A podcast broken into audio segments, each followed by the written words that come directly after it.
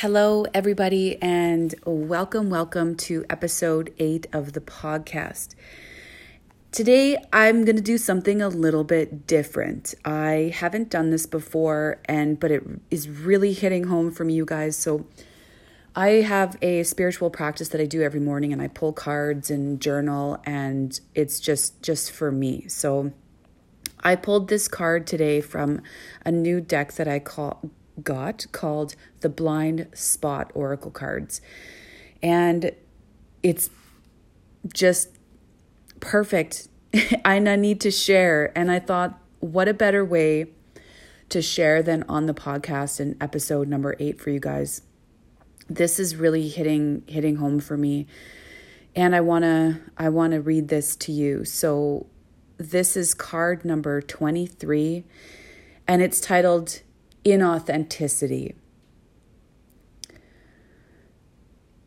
If you have drawn this sigil, you are not being authentic. You are not being honest to yourself or to others.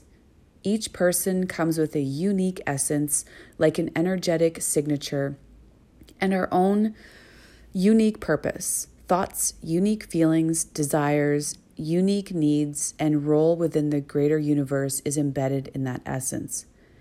You could picture that essence as a unique pearl that is contained inside a lotus flower that is tightly closed. Our life experience is a process of unfolding.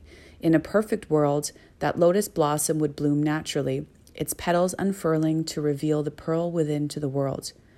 Unfortunately, we live in a world where the process of socialization and therefore parenting is quite often an impediment to this process of unfolding.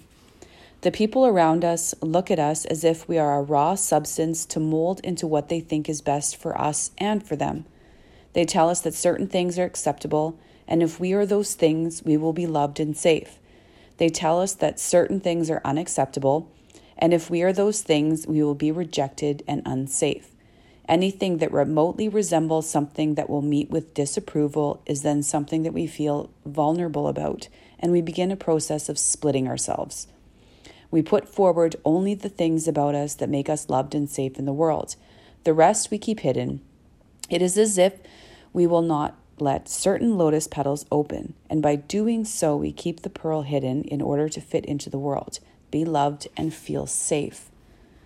We can only be authentic to the degree that we currently know ourselves. For this reason, it is critical to look inside yourself. Authenticity is the conscious mending of the incongruences between one's inner self and outer self. Y'all, that hit me. That hit me. Authenticity is when your inside matches your outside. There are all kinds of incongruences between one's inner self and outer self. When a person is working at a job they hate, this is inauthentic because their outer work does not match their inner desires for work. When a person says they like someone or acts as if they do, when the truth is they hate them and want to be nowhere near them, this is inauthentic. When a person says they are not artistic because they suppressed that inside themselves long ago, this is not authentic. When a person denies how they feel because they have learned certain feelings are not acceptable, this is not authentic. When we care so much about seeing ourselves as good that we cannot admit to aspects within us that wouldn't be seen as good, we are inauthentic. When we are gay but we pretend to be straight, we are being inauthentic. If you draw this sigil, ask yourself relative to this situation Is there any incongruence between my outer self and my inner self? Be willing to look bad to yourself and others or at least be willing to confront the incredible terror you have of doing this. We spend our whole lives trying to avoid shame. Shame is the number one enemy to the human ego. But this means that we are constantly avoiding anything that is real about us that could possibly make us look bad to ourselves or others. So we are never actually able to face and work with what is real about us. Notice when you alter your behavior or tailor your response to what you know will be approved of. Most often, we only stop this behavior when we are in so much pain as a result of being inauthentic that we can't maintain that inauthenticity a moment longer. Only then are we willing to deal with the negative consequences of our authenticity. Whatever you are trying to defend is, in fact, the vulnerability that you need to be authentic about. The heart of being authentic is being vulnerable. The reason we aren't authentic is because we are afraid of what will happen if we are. We are afraid that we will be rejected, unloved, and not received because we have been taught, either intentionally or unintentionally, that we will be. Many people think they are being authentic when they aren't because they are only exposing part of what is true. For example, we may say that we are angry when in fact we are terrified and insecure, or we may say that we are angry when in fact that is only part of the truth because we are both angry and insecure.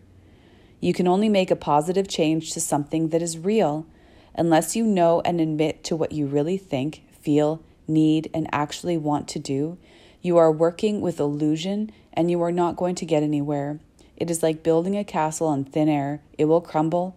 In this situation, you are not being authentic. What do you really think, feel, need, and want to do? What is real? How did that feel to hear all of that? I know it was a lot and it goes pretty deep. But I was reading that for myself and I just knew that somebody else needed to hear it.